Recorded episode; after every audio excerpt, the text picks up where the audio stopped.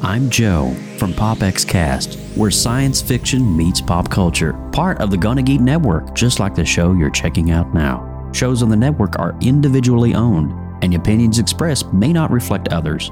Find more stunningly awesome geeky shows at GonnaGeekNetwork.com.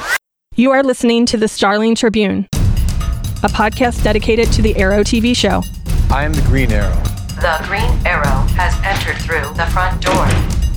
This podcast is not produced or maintained by the CW, Warner Brothers Television, CTV, or DC Comics. All characters, situations, and stories are the properties of Time Warner. I am the Oracle, and this is your Tribune.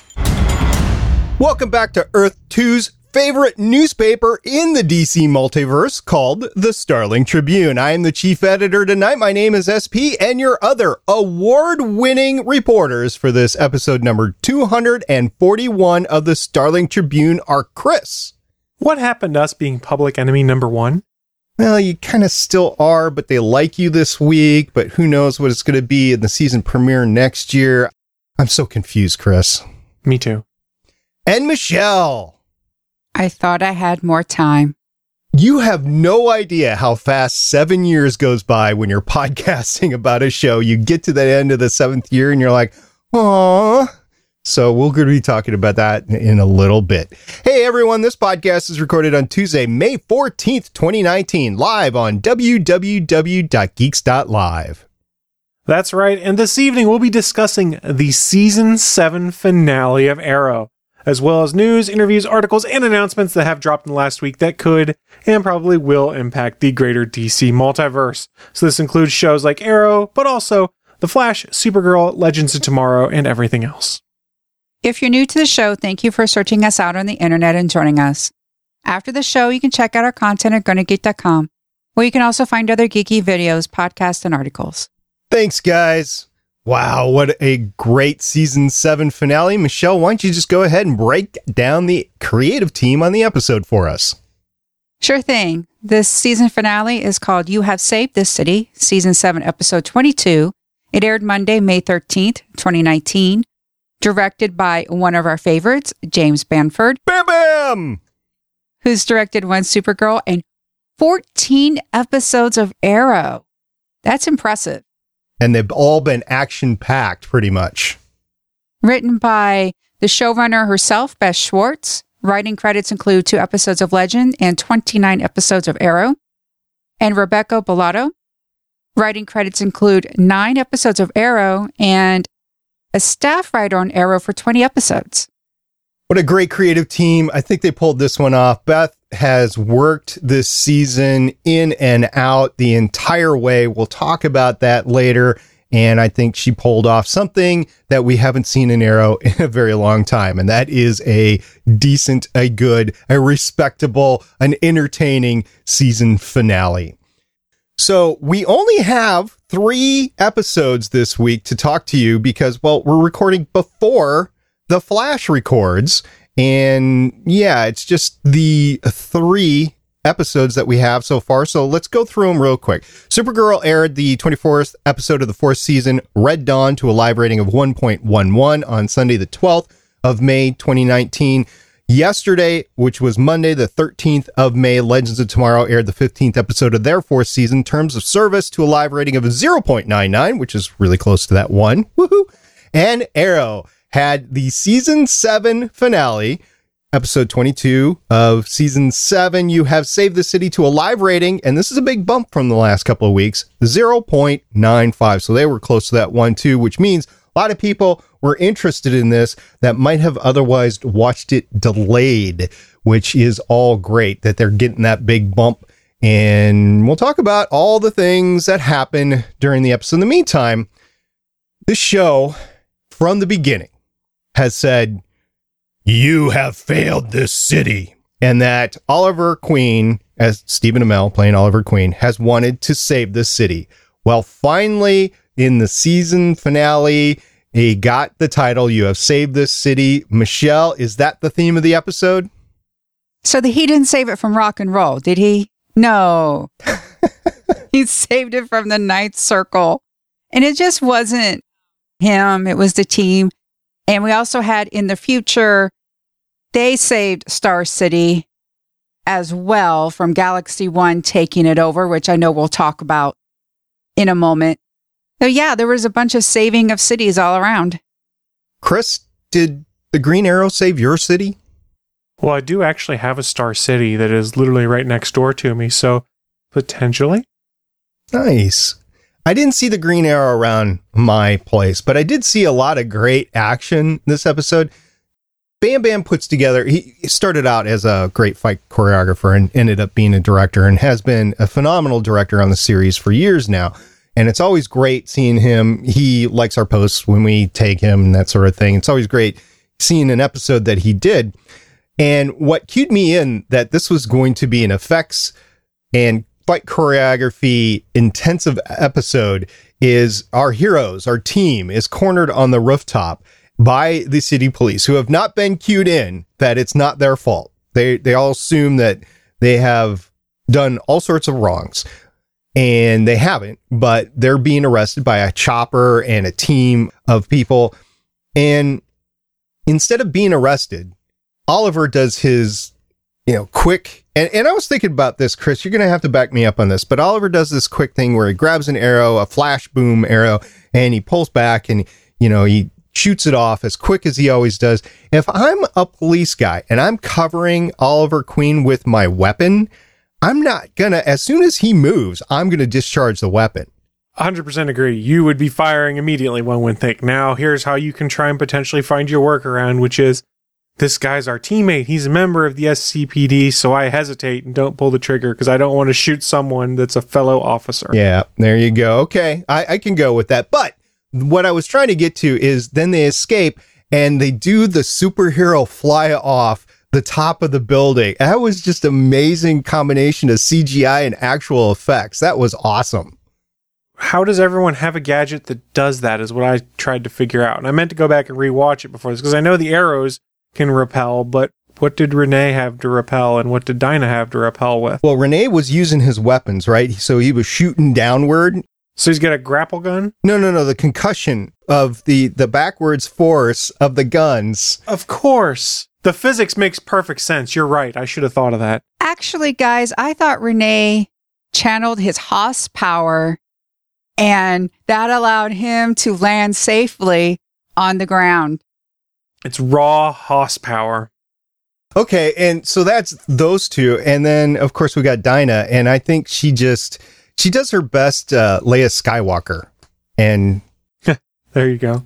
You know, floats out there in space. I, I think we can grant her that one.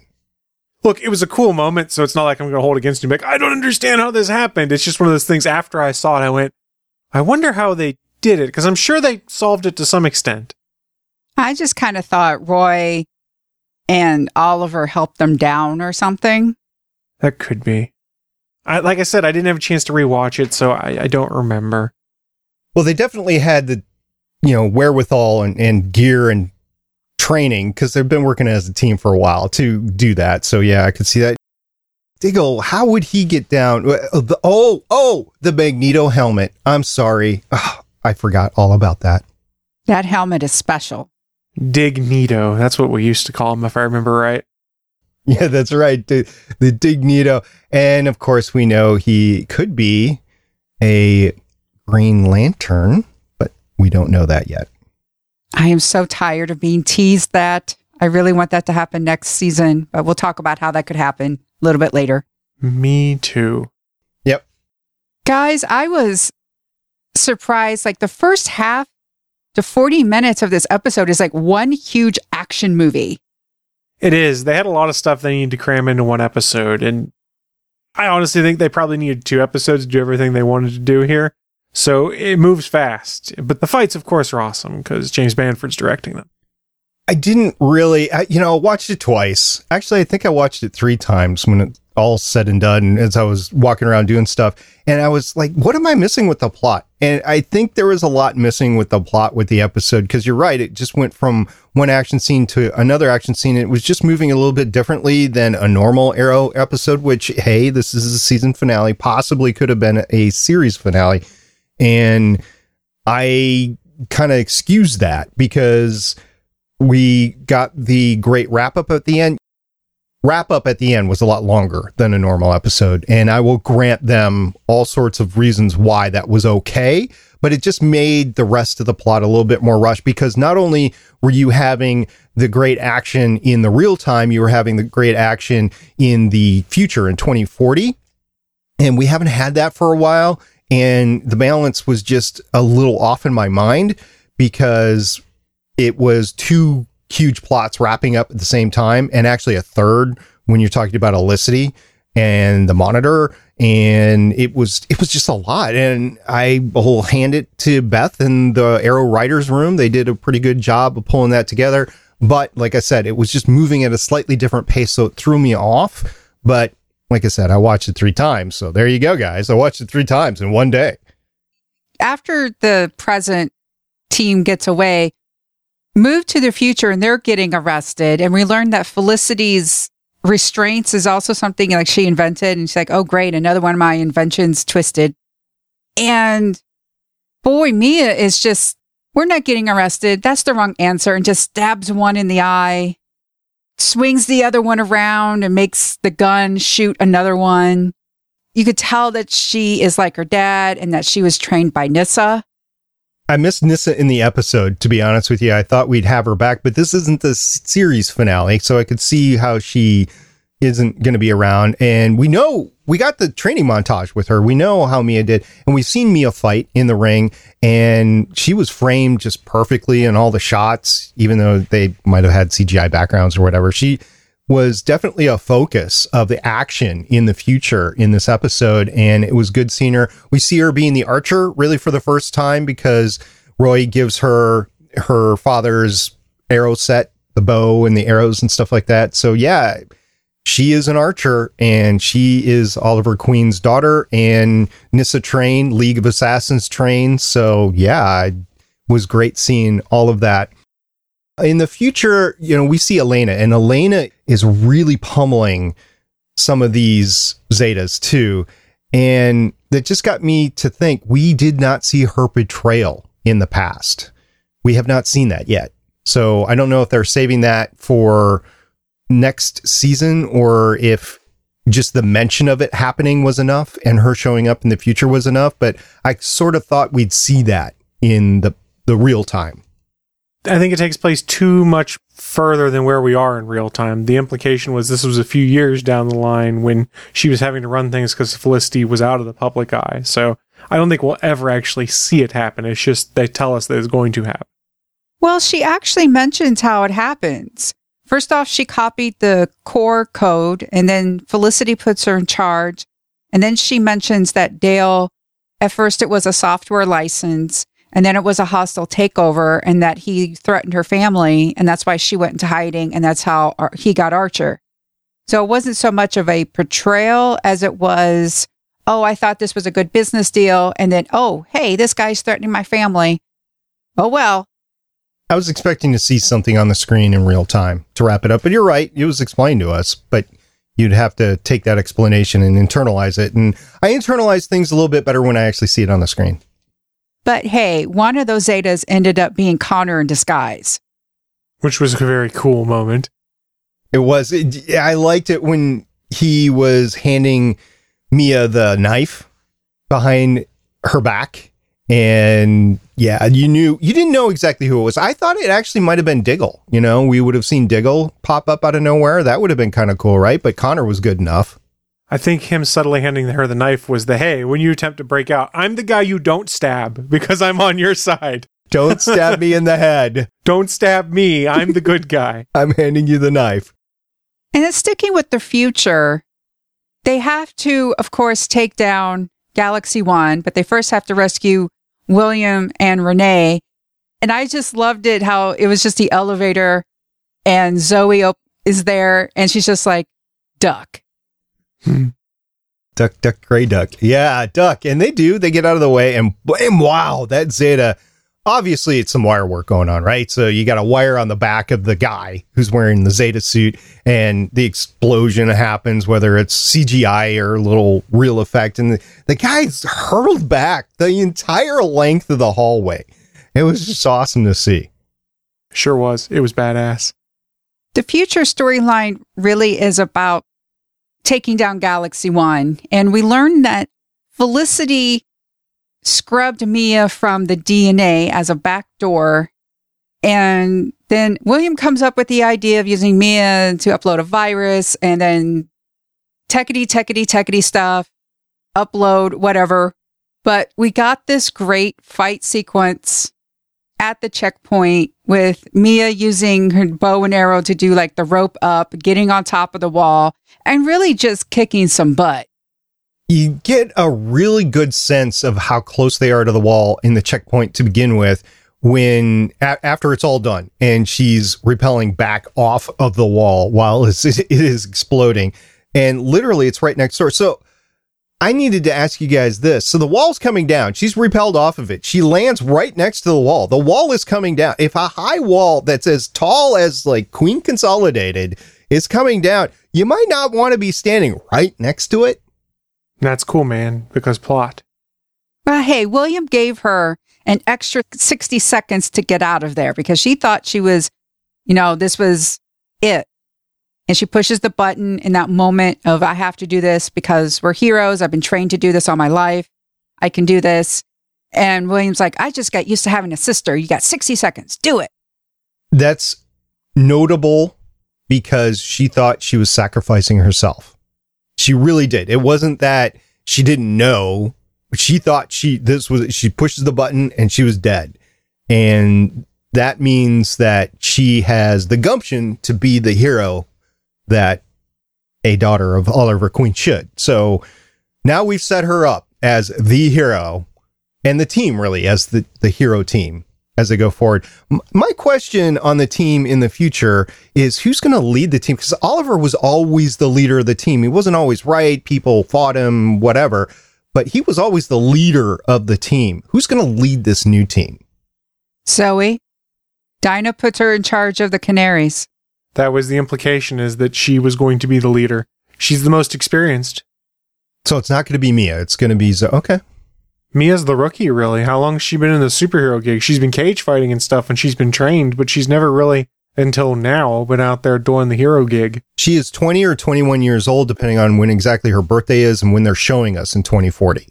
hmm And Zoe's what, late 20s then? Well, probably early 30s. Yeah. Because she's a teenager in current day, so. Boy, she doesn't look like she's my age then. Because she's probably supposed to be early 30s, mid 30s. That, that's me. That, she looks a lot younger than I do. Yeah, she's supposed to be the, around the same age as William. William might be a couple years older than Zoe. No, they were the same age, weren't they? Around, roughly, yeah. I had the thought that they were in the same grade class because they became such close friends. But I guess if you're the son or daughter of somebody that's on Team Arrow, you kind of get to know each other regardless of what grade you're in. Okay. I just assumed they were in the same grade. I guess I was wrong with that assumption. Go figure. I don't think they've said one way or another. They just wa- the implication was they're close to the same age, whatever that means. Yeah, I think, you know, Zoe becomes in charge, funded by William. Mia has to get used to working with the team, being the hero. So she does need that support system. And Connor is there. It's a good team. So you think William's going to start the William Foundation where kind of like how Stark did over in the Marvel universe where something big fight happened, they take down part of the city or whatever and then his foundation comes in to help, you know, restore everything. I don't know how much he's actually worth. Now, the, the implication is he's worth a decent amount because he owns his business, but I'm not sure it's really comparable to Tony Stark money where he can afford to give millions, potentially billions to charity. So do you think they could afford to rehab the bunker, as Oliver keeps calling it? We'll keep calling it, or I'll keep calling it the Arrow Cave, and and to afford to rebuild the mansion where the grave sites are, and to afford to pay the rent on Thea's old condo? I think his company is at least worth a billion dollars.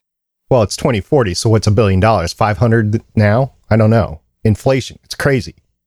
Well, but also remember, just because his company's worth that doesn't necessarily mean he's that liquid. I think he's rich. I think the implication is His company is amazing. I mean, he was able to get an appointment with that Galaxy One guy the first time around really easily. Dale. Yeah. And to be noticed that quickly, he must be a very successful business person. He's rich. Let's just face it. Just like how did Oliver and Felicity afford anything these past two seasons? Somehow they're still rich. Thea is rich because of Malcolm's money. They're just rich. I think Oliver was able to afford everything because nobody canceled his League of Assassins credit card. Very true. Very true. Well, of course, in the present, we have to deal with the ninth circle and the bacteria that eats everything, and it's in drones. And conveniently, at the shopping center, Oliver has ice arrows and he's able to freeze the little drones. Yeah, not just one, like you would expect him to. Like, uh, I don't know what I'm going to take out my pack to this time around. I'll take one ice. No, he's got three or four. I forget how many drones there were, and he's able to take them all down.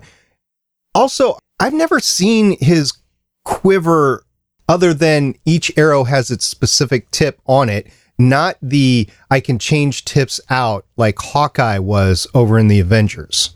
So he would have had to have had three separate ice arrows in his quiver. Of course, we all know that this is possible because he's got his own team of CGI artists that are wiping in the correct arrows in his quiver whenever he needs it. So, you know, that's his true superpower is the CGI artist that he has with him all the time. You know, you're not wrong. I know it is kind of like a quiver of holding. If if you play D and D, there's a bag of holding where you could put like 200, 500 pounds worth of stuff, and it's only like 15 pounds. It's it's like he can just reach back in there, and there's like that 10,000 arrows or something, and he just keeps pulling them out and pulling them out. He doesn't need to worry. That's what it is. It's it's a magical quiver. I'll buy that. Hey, it was still great because we had that crowd, and there was a guy ready to get angry at our vigilantes because they were being blamed for killing the cops and stuff. And then he just gets decked by Bronze Tiger.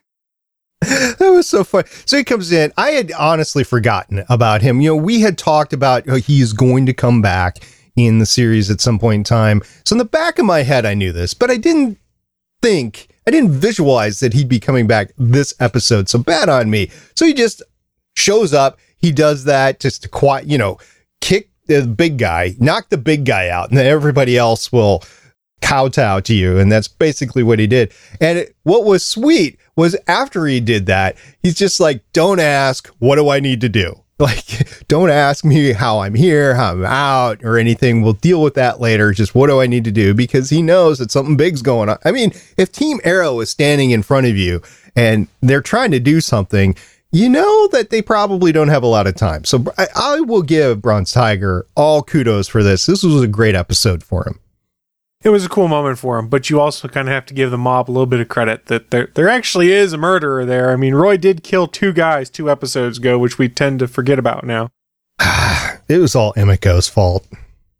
Well, I mean, they were there because of her, but Roy went crazy and killed two guys. And that's something in this episode we kind of gloss over is the fact that Roy went crazy because of uh, the Lazarus pit and he killed two people legitimately. They hid the truth, but everything is fine now. I mean, they broke the law to protect Roy. The police know they did that because they've got the video. So the citizens aren't too far off of being like, hey, you guys are murderers. Or in this case, you covered up for murders, which I hope comes into play as we get to next season. But it's one of the things that had me scratching my head. I'm like, yeah, it's great. We get these great hero moments talking about how they saved the city, but you sold your morals down the river and basically had it undone in the span of one episode. And now everyone's kind of forgotten about that fact. I was thinking about that actually, Chris, as the episode progressed. And if this was a series finale, I would have thought that would have been a giant plot hole that would have rubbed me the wrong way. The only reason that it doesn't rub me the wrong way, and I agree with you, by the way, the, the, the crowd, the mob has every right to be angry at Roy for that. But the only reason that I'm I'm going to give him a, a, pass on the plot here is in the future. Roy says it's a long story. I don't think they would have had him say that in the episode if they weren't going to go into it maybe in a flashback, or I don't know how they're going to handle next season in the few episodes that they have next season. I mean, I hope that they do, but as it is right now, they kind of just forgot real quick that basically all of Team Arrow should be arrested for obstruction. That is very true. I mean, at the end, Roy is like, I know I have to atone, but it's true. They really did. This is a case of, yeah, they really did break the law. Yeah, they, they should lose their badges and they should be arrested probably. And, Stevens in the chat room saying, doesn't Roy take off at the end? The implication is, yes, he takes off because he has a lot to atone for and somehow ends up in the island between now and the future. But th- th- this is one of those points that as I'm watching, I'm like, yes, I know your plan is probably to deal with it in season eight, but it's kind of a glaring oversight. And they're very busy patting themselves on the back at the end of this for, oh, look how great we did. We saved this city. Everything turned out for the better. But did it? Your moral authority or your moral high ground is gone. And they were talking about no casualties. There might have not have been any casualties with Palmer Tech building coming down, aka Queen Consolidated headquarters, but there were the people that were sprayed by the drones that were obviously dead because, you know, their face was melted off. At least we saw partial face melted off with one of the people. And there were at least four people on the ground, if not that. And we saw several people being sprayed by the drones. So there were casualties, civilian casualties in this episode. Yeah, and I'm not trying to be negative. I just have some issues with this episode. And that was one of those issues is the fact that we have conveniently forgotten just what they did to try and save Roy. Now, granted, Roy wasn't in his right mind. You could argue if it went to court that he'd be able to get off because you could talk about the effects of the Lazarus pit and how people aren't in their right mind and it'd be probably not guilty by reason of temporary insanity or something. But they took that decision out of people's hands by covering up the truth. And they actually called Dinah captain. Yeah, th- none of these people lost their badges. It doesn't seem like. It seems like the one sergeant who was beat up kind of basically said, "No, uh, it was Emiko that came and destroyed the police station, or this other Green Arrow, not these guys. So you're good to go." And one of the things they didn't cover is how did the city turn to hate vigilantes, and how did the Glades rise, and what was Renee's involvement in it? my assumption again is that's a season eight piece that they were able to plant the seeds with season seven and you could argue some of what we've seen in the back half of season seven with the superheroes potentially losing their moral high ground breaking their own moral code and moving on that potentially plants the seeds for something we get in the beginning of season eight. And maybe crisis is where it happens because they have to do something terrible and it does and it destroys star city or something to that effect. And that's part of the reason why vigilantes and superheroes are so looked down upon in star city.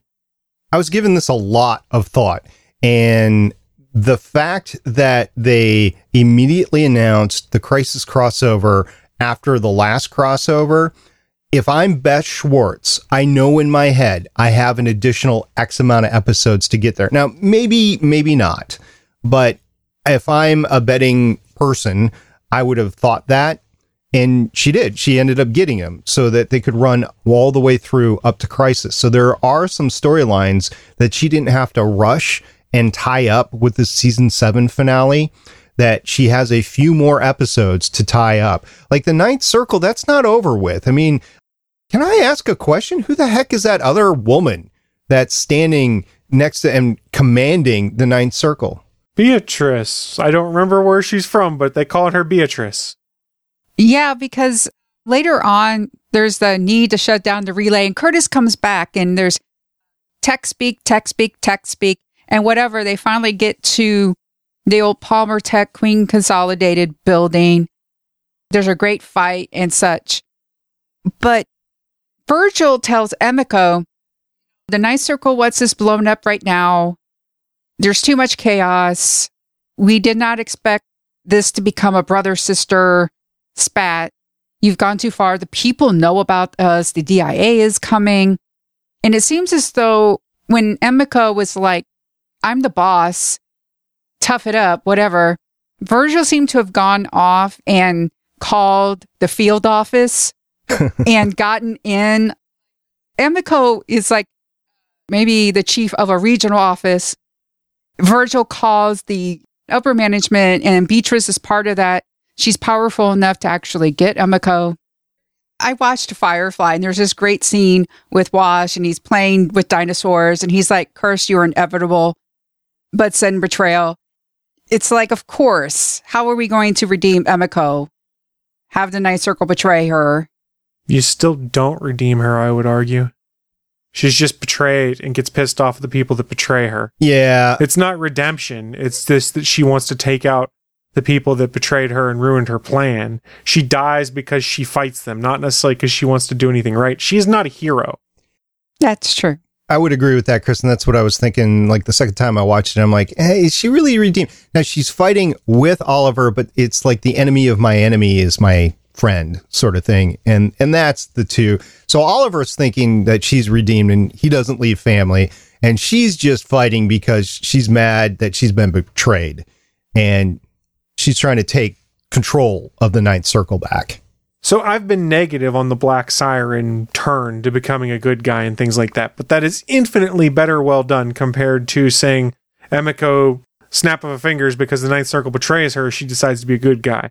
I don't buy that, and I did not like the implication that they were giving there that just because she fought with Oliver, she's a good guy now, and the same implications given on her headstone and things like that. And I'm going, no, she did terrible terrible things. She didn't redeem herself. She didn't make a choice to do good to make up for it. She made a choice to attack the people that ruined her plans. That's it. It, felt very forced to me to get this redemption angle that just didn't play off for me. And maybe I'm one of the very smaller group that think that, but I was just sitting there going, she's a bad person. Slade's redemption's even better. And some could argue that was shaky until they said, oh, I'm cured of the Mirakuru. Now, granted, I'm biased. I have a Slade Wilson shaped bias like in my brain. Anything comes up and then I'm like, oh, I'm good with this. But like I said, there's too much going on in this one episode. I think you could have potentially pulled off the seeds of an Emiko redemption had you say split this episode in half, extend the first half into a full episode, and then do the second half as its own full episode. I think that might have helped. Yeah, you're right, Chris. It really isn't because she is ready to kill everyone. That's why Virgil is upset because he does come in. it's like, if you don't kill him, we will. And yeah, that's right. She just turns and she's like, I've been betrayed. And then she surprised Oliver stays and calls her family. Her dying words are, I wanted to be a queen. But Oliver has a good point. She was like him and went down a dark path and was part of that cycle of violence with taking the hurt from their father and becoming murderers and breaking the law. So in reality, she was a queen. Well, yes. in reality, she was in that regard. But I don't know. Like I said, it felt forced to me. Maybe I'm the only person feeling that way. I didn't see a bunch of people online that were talking about the fact that the Emiko Queen hero turn was forced or felt off. Most review sites kind of just glossed over it because, again, there's a ton of stuff jammed in here. But we got a cool fight between the two. That is true look, I'm complaining about some things here because they don't make sense. The fights are not anything I'm complaining about. All of the fights were awesome. The fight choreography is always awesome, and it's ramp it up a scale or two when James Bamford's involved. I wouldn't expect anything else from a season or series finale from Arrow, although I'm not sure what to expect with the series finale now because it's going to be a different show. You got a lot of foreshadowing you know, they were talking about this is the last time the team's going to be in the bunker altogether, which is true. I don't think Felicity comes back because she stays in the house with Mia. I don't think Curtis comes back again either. I think that was probably a one and done kind of thing. Yeah. Kind of called that earlier in the season. I said he would be coming back for the season finale because that's what they do. If somebody leaves, they usually come back for a cameo at the end, which is what happened. He didn't get a lot of screen time. It was like combine three scenes and I don't know, maybe five lines altogether. But, and we get the, he's going to ask Nick to marry him. So he's going to get his happy ending. I'm fine with that. It's a great way to end his, his showtime. But that leads me to wonder what they're going to do for the series finale. You know, how many cameos are they going to bring back in the series finale? I mean, Slade Wilson would be a great cameo at the end. It just depends on whether they're allowed to play with that character again. Yeah, well, I think he could come back as just the human and not Deathstroke. Perhaps. Uh, I don't know. I think it's going to be very interesting. I think this sets up a lot of little cameo appearances for the crossover for uh, Crisis. I think that's where we're going to see a bunch of this. And my personal belief is the final episode of Arrow is going to be Fallout from Crisis that deals with Oliver Queen being dead, basically, and people kind of gathering to memorialize him and kind of flashback and have positive memories to things that happened before. Yeah, flashbacks. That's just my opinion, though. So to wrap up the fights, SP, did you have a favorite fight moment? I mean, they're all pretty cool. I think the favorite fight moment for me was the server room in real time where they were fighting and they tried to you could tell that what bam bam wanted to do. He wanted to do one continuous fight the entire time uh, one continuous camera angle the entire time. I did notice some cuts in there and i think one notable cut is when you have the canary cry going. You can see that what he wanted to do was the camera panning left to right to watch the guy hurdle to the back and they didn't. They did a cut screen and they showed him going all the way. And the way that they had everybody staged in the server racks you couldn't really do one contiguous camera pan for everybody just because well you got servers in the way. And okay aside from that the action was great. You you saw some pretty ruthlessness going on by Mr. Tiger. Oh my gosh. And you saw his claws were completely bloody. And you saw, you know, we talk about Team Arrow not killing anybody. There were deaths in this. You know, those ninth circle ninjas or whatever you want to call them, they are dead because you had Glass Tiger or Bronze Glass Tiger. little, little 90s rock, 80s, 90s rock on the mod. You had Bronze Tiger that was just cutting them up, and you had Diggle shooting them, and they were dead. There was no ifs, ands, or buts about it, but the action was pretty cool because you saw handoffs in the fights between one character and another as they're uh, finishing a fight, and then they go, you know, the bad guy that they're fighting is taken care of by somebody else, and you follow that other person around. So that's probably my favorite fight. It's not the best choreography that this series has ever seen, but it's certainly one of the best of the season. Chris, do you have a favorite fight moment? I really enjoyed the Emiko and Oliver fight where like I think it was with the toss where the camera flips with them. So as they flip someone on their back, the camera flipped with it. I thought it was a cool effect. I'm glad they only did it the one time because it would get nauseating if they did it more than once, I think. And for me, it's simply Mia kicking Zetas off of the wall. You just kick them off. Ah! And she'd be looking like, yeah, I did that. And then moving on. Tying the future with the present, we had, of course, that great scene where Oliver talks about his legacy. He thought his legacy was just saving the city, but he actually thought it was the team. We had that great move- moment where the team is arm in arm looking at the suits. And Diggle talks about the four pillars of heroism, and Dinah's like, we should do something to make sure we know that we, you know, always are going to be there. So there's the tattoo idea. Mark of four. Yeah, the mark of four. That's what Oliver calls it. And then I really liked that the when the bunker was being shut down, we had OTA. Yeah, that was nice. Three of them left on the pedestal, the round pedestal in them. And you saw the bunker being put away. You saw the lights on top, they were raised and the monitors going down and the bank of of lights behind that were lighting up all the costumes was going down and it gave you the impression that this was going to be the last time everybody was in the bunker and and that they were shutting it all down. And I last episode talked about the fact that we know that the Arrow Cave is going to get demolished at some point, and I didn't know if it was going to be this episode or next season. Obviously, it's going to happen next season because it didn't happen this episode. And that's just something to look forward to. Like I said last time, the USS Enterprise from Star Trek, it is being destroyed again. The Arrow Cave, it's going to be destroyed one last time. We're going to see it destroyed one last time, at least in real time, because it could still exist in the future. so I don't know what the future Team Arrow is going to do. And Chris, how convenient does Diggle know where to put them? Yeah, it's it's pretty awful convenient that they've got all these connections to put them basically in a CIA compound, for lack of a better term, where all the retired CIA and Argus agents go to be safe and live quasi off the grid. It, it works out nicely, I guess, because plot. Well, it's a safe neighborhood. Well, that's the truth. There's not going to be any problem with crime there, I would think. And of course, Emiko does tell Oliver that she did indeed order the Ninth Circle to kill him and his family.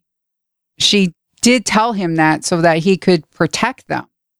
Yeah, that's why they're in hiding for so long. That's why Felicity stays in hiding. And honestly, I don't know the whole Ninth Circle thing. I, I mentioned it before. It's not tied up. You were going to see it either in real time in season eight or we're going to see it in the future or both. And it's just something that we're going to have to look forward to. But it's the reason that Felicity is in Communicado all these years with Mia for 20 years, wherever they, I forget what, it's not Ivy. It, what's the name of the city they're in? Diggle said it, right? You did. I'm just not remembering it. Yeah. So wherever they are, that's why she's there for 20 years is she's trying to protect. Remember, Oliver said, I want you to do one thing, protect Mia, protect William. And now we have the answer, by the way, of why that she had distanced herself from William was that she was trying to protect him, probably from the ninth circle. Then we end with what I call the Olicity montage. That's accurate. That cry at the end was, that was heartfelt when she was going down on the floor because she knew that was the last time she was going to see Oliver. Chris, what did you think of the Olicity montage? If you're someone who was still a big fan of Olicity and whatnot, I'm sure you really loved it. If you're someone like me who's just kind of like, eh, I don't feel like it helps the show all the time, it was sad. And you could tell the actors were selling it hard and you could see and hear the emotion in them. They did a very good job with it. Maybe I'm just a little jaded. Part of me was like, hey, maybe this means not so much relationship focus in the last 10 episodes of this series.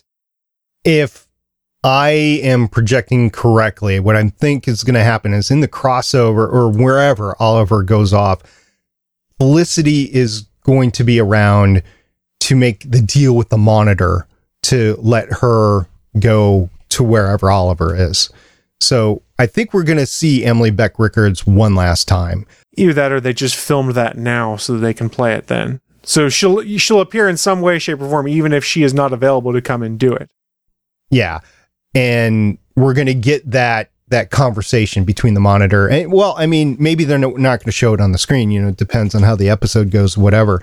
But I think to cater to Olicity fans, if you don't do that, you're you're not going to pick up. But uh, you're not going to get any relationship stuff. Although I don't. I mean, they could have filmed a bunch of cameos for Felicity already. And I don't know how contractually that works because you kind of have to film it within the constraints of the episode that you're doing. So she would have had to do an additional contract basically for season eight if she was doing this. But she could have done some cameos all along, kind of like Stan Lee cameos, you know, real short things. But I don't think that would be doing the character justice. So one thing I noted in this entire week, I think they were trying to surprise fans or they were trying not to catch the wrath of Olicity fans because they did not promote this as Emily Bett Rickard's last episode. Unless you were paying attention to the news, you had no idea that there was going to be a parting of the ways between the two. Yeah, that's accurate. I mean, you did not, like SP said, you didn't know. The way the story sets up certainly makes it seem like she will not be there in the future, but we've seen similar story beats like that before. So I'm sure there's some fans that are going, oh, I wonder how they're going to bring her back next season. It's comic book show. Yeah. One of the things we discussed during the crossover when Oliver made the deal is that he agreed to take part in Crisis and that he would die as a result and the monitor basically confirms this. We don't know exactly what the deal is. We know that there is some sacrifice being made, and we don't know if Oliver's death is the sacrifice. We know that there's some balance, but I don't know if the balance is there, there's a death or not. You know, kind of like the Speed Force with Barry, right? There had to have been some balance, and somebody had to go into the Speed Force or some huge event had to occur in order to get Barry out of the speed or whoever was in the Speed Force get him out. So I think we're we're looking at the same thing here, and I don't know uh, how they're going to pull it off, how they're going to spin it at the end. but there there is a deal made with the monitor. I just don't know if the deal is Oliver's death. So my understanding, based off what I'd seen in this one, was that the deal was he would have to work with the monitor to some extent, be it he might have to go and work with him for a, a time of say 20 years. I don't know. I'm arbitrarily making something up there. I don't think death is what he was predicting was the cost to work with him because he seemed kind of taken aback when the monitor said, I've seen the future and in it you die. Not necessarily that I don't think he was told in the original deal that he was going to die working with the monitor. He's changed stuff. Maybe Felicity comes in and makes a deal, say, I will trade you Oliver's life for us both having to go to a pocket universe. Yeah, maybe give him the good the good ending. I mean, the way they're setting this up, they want to give Oliver the heroic sacrifice and farewell. Part of me almost feels like you're cheating us if that's what you do at the end of, oh, he makes this big sacrifice, but really we pushed him off into an alternate universe and he's alive. That, that's this is not making, a sacrifice. Yeah, this is making more sense to me though that Felicity knows that Oliver has made a deal and keeps making these deals. You know, we called it during Crisis. He had that serene look after he made the deal with the DA, with the uh, or the FBI, right? The the previous season. So we knew what was happening at least on this show. And I could see Felicity rolling in and say, "Look, you did this. After I take care of the kids, I'm going to take care of you." I could totally see that. Do you think next season is going to be for Arrow focusing on crisis and leading up to the crossover because it's 10 episodes. It's really easy to bring in guest stars from the other shows and build it up because it can't be just a 3 episode deal. Not with crisis. It's it's huge. And because we really don't know everything that's going to happen. There's a lot of stuff that could happen. We could actually have a merging of all of them. If you're not familiar with the storyline, it's basically all the multiverses are being destroyed and eventually there's like a merging.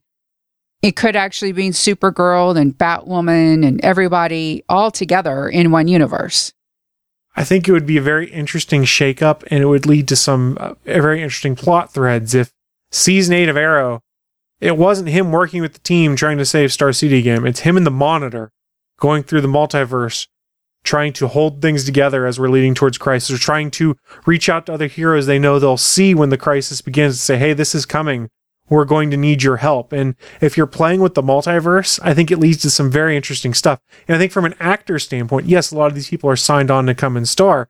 That doesn't necessarily mean that, say, Colton Haynes is showing up as our Roy Harper. He could be the Roy Harper from Earth 68 or something like that. And how fun would that be for these actors? to come in there and play a completely different version of their character and do something a little fresh and different as they rotate through. And it'd be kind of a nice farewell and send off to Stephen Amell if he's getting to be the central figure in Arrow going across the multiverse. It's like sliders. it is. I think they got to wrap up the ninth circle. I don't think that that was wrapped up this time around because they left before they blew the building and they're still out there. So I think you got to wrap that up. So I don't think it's going to be a full on march to crisis. I think you have at least a few episodes dealing with the ninth circle. Maybe you let the team deal with that while Oliver is doing the stuff across the multiverse. And remember, the Arrow Cave needs to be destroyed somehow. Now, doesn't necessarily need to be in the ninth circle, but somebody's going to bomb that place. Fair point. Because crisis is a way to bring in Diggle as the Green Lantern. That would be amazing. I hope that somebody is actually, you know, spinning that with CW right now because, yeah, that would be good. I don't know. See, this is the issue. If you bring, well, they've got Batwoman. I was going to say if they bring in a main DC character into the CW verse, then you run the risk of saying, well, no, the po- character's popular now. You can't use them. But the better question is can they play with a character who has a potential movie coming out? Remember, they basically shoved Superman off to the side so they couldn't use that anymore because Superman has movies. Out of the characters we see, the only ones that are really active that potentially have movies are the Flash because you can't really do the Flash without the Flash. They've pushed Slade Wilson off the show. They're setting up so the Green Arrow is not going to have a show anymore. Who's one of the bigger Justice League members? They haven't mentioned anything other than just some brief asides to the Green Lantern Corps, things like that. I think they're setting it up very much so that, I don't mean this to sound derogatory, but the TV shows are your B tier stuff, not the A team heavy hitter Justice League folks. Yeah, that's my concern. However, you do have a DCEU, for the lack of a better term. I don't know what to call it. It's their movie universe. You have a shakeup in that right now because you've lost both Superman and Batman. You've lost not the characters, but you've lost the actors. So now you have a chance to reset a little bit. The only problem with that is you have a great Wonder Woman and a great Aquaman. I don't know. And, and Flash is part of that too, but he hasn't had his own movie. I would say that Ezra Miller has done okay on screen, but I don't know if he can carry an, an entire movie yet. But who knows? I mean, we we haven't seen it. So to answer your question, I don't know if they're going to let CW use John as the Green Lantern or not. I would like Diggle as the. I love Green Lantern. Give me a Green Lantern because the only Green Lantern that they've given us, everybody else hates. I love it, but everybody else hates. Give me something that I can actually be proud of on screen. That is very true. Chris, is there anything else you would like to discuss about the episode? Uh, Steven, if you were watching the video, had some thoughts saying how this may have worked as a finale, may not. I felt like personally, for me, if we looked at this as a series finale, it worked up until the moment the monitor appeared because you could have had this nice moment where things are wrapped up. You end the series on a positive note. I feel like the monitor's arrival is something if you wrapped Arrow this season, you could toss in a, like the end credits of an episode of Flash or something like that next season to then bring him back in for the crossover. So I'm kind of sitting here and I, I start to think like Steven did in our chat room as we recorded it live that I don't know that season eight was originally planned. I think they might have been targeting season seven to be the end of things.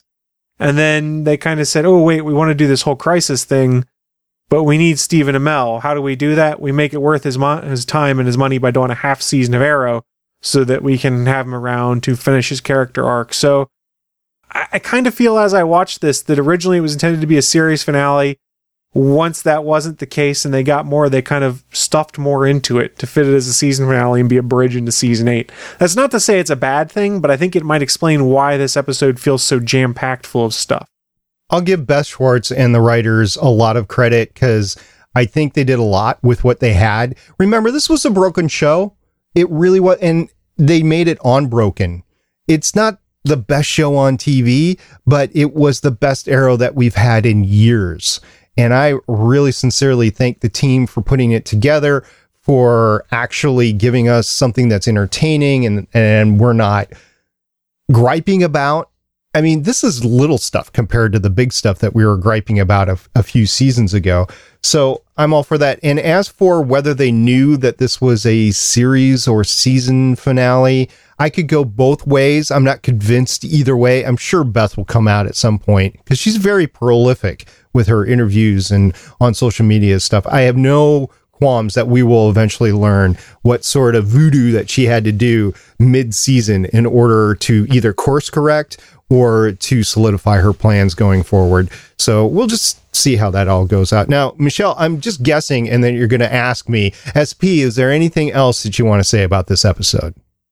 That is correct. Okay. I do have one thing to say, and that is the handshake between Diggle and Bronze Tiger and the constant going back and forth about JJ and Zoe and Connor.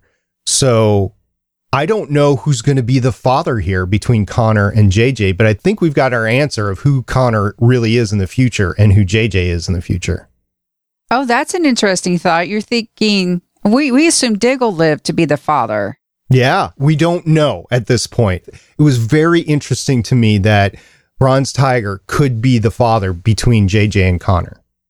Interesting. I like that twist.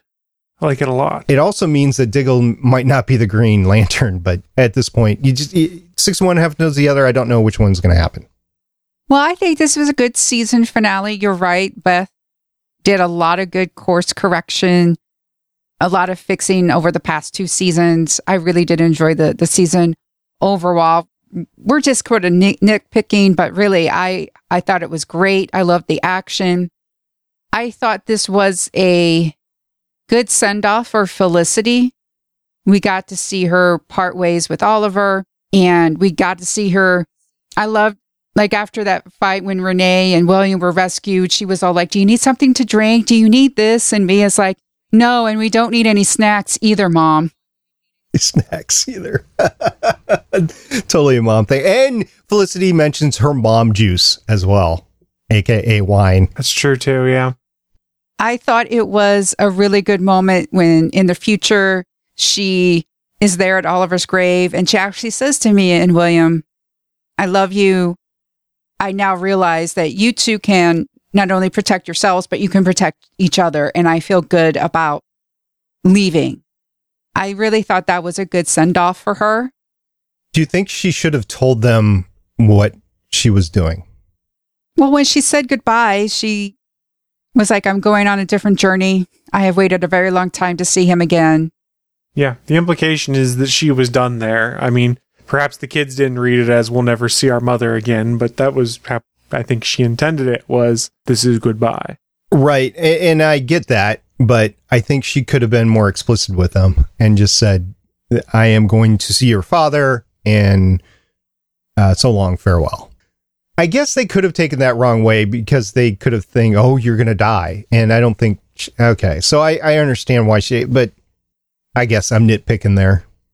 I think part of that was to also play with audience expectations to leave us further on the edge of our seat of, oh, are we going to see Oliver in the future? And if I recall correctly, there was an interview or something that said we would see Oliver in the future. And we sort of did with the headstone. So, yeah, we saw Oliver of the future. Potentially. So, just a quick roundup. In your favorite seasons of all of Arrow, I mean, I, I'm not asking for like a hard one to like, this is my favorite or whatever. Like, where on the spectrum does it fit for you? Chris? Ooh, it's probably in the middle somewhere. It's no season two, but it's also not a season, what was it, five that I hated? Four. Four, that's it, yeah. SP? Three. I'll take one, two in either order, and then this one. Yeah, I would have to admit, we have seven seasons. This is, yeah, I would think my third. I didn't mind five too much. But yeah, I did not like four. Three wasn't all that great. But yeah, this was a really good season. This is not the only season finale that could have served as a series finale. Remember, Oliver and Felicity did drive off into the sunset. That is true. That is very true. Well, our discussion on Arrow season seven has come to an end, but that means we get to talk about our other favorite show, Legends of Tomorrow. Now, we will not be back next week because SP has to do dad things, and our reporter Chris has found someone to put up with him for a very long time. He's getting married. Congratulations. Thank you. So we will return with Legends of Tomorrow, episode seven of season four Hell No, Dolly. It originally aired December 3rd, 2018. Sara tries to help Rory and Ava to get along while a new magical creature attacks the legends. Meanwhile, Constantine is forced to confront his tragic past and Mona has a crush on someone. Directed by April Mullen and it was written by Grant Godfrey and Morgan Faust. We don't have any news today, but I just want to bring up that as I was watching this on the CW app, and I think on my DVR, I actually saw the teaser trailer, whatever, for Batwoman, where they have Batwoman with the big cape and the um, light, the bat signal in the background and stuff. And that is something to look forward to in the future. I'm not really sure what the Starling Tribune is going to be up to in the future. We're definitely going to do season eight, and we're definitely going to follow Legends of Tomorrow here for a while. But uh, if you have any suggestions for the podcast and what you want to see us cover in the future, given the fact that we don't know anything about the Batwoman show, you know, how it's really going to go or anything like that, uh, just let us know. We'll keep it into consideration. Ultimately, we will reserve the right to decide whatever we want to do, but I just wanted to have that out there for our listeners for the future that uh, we are actively thinking about our future with the podcast. That all being said, thank you so much to everyone did join us for the live show today over on Geeks.live. We had a pretty active chat room, so thank you everyone who was over in the chat on Geeks.live. But also thank you to everyone who catches the audio replay by going to starlingtribune.com and downloading the audio podcast. Don't forget if you missed the show live, you can always find a replay of the video over on the official Gonna Geek YouTube channel at youtube.com slash Gonna Geek. You can also listen to our show on your Amazon smart device. We actually have a skill there, and if you enable it, you have full player control. We also have a Discord server, which has been very active the last week with a bunch of stuff going on. Okay, so we had Endgame, we had Agents of S.H.I.E.L.D. come on, we had the Game of Thrones penultimate episode, which shocked everybody. I know Michelle's kind of still reeling from that. Plus, we have this going on with the season finale for Arrow, and then all the other DC shows are coming up. So a lot of activity over on the Discord server. You can find that at gonnageek.com slash Discord. And remember, you can always join us live as we record in our chat room. Go to www.geeks.live at 7.30 p.m. Eastern and 4.30 p.m. Pacific on most Thursdays this week. We did it early so that Chris could feel a little bit less encumbered as he goes off to get married. Congratulations, Chris. Why, thank you, sir. We would love to hear from you. We're the Starling Tribune on Facebook and Instagram, at Starling Tribune on Twitter, and you can call us at 612-888-CAVE. That's 612-888-2283. Well, this brings us to the end of another great episode. Any last words before we sign off? At Stargate Pioneer. Hashtag you have saved this city. At the Chris Farrell. Hashtag raw horsepower. And I am at Michelle Ely signing off with hashtag like father, like daughter. Oracle, I think we're done here. This was the Starling Tribune.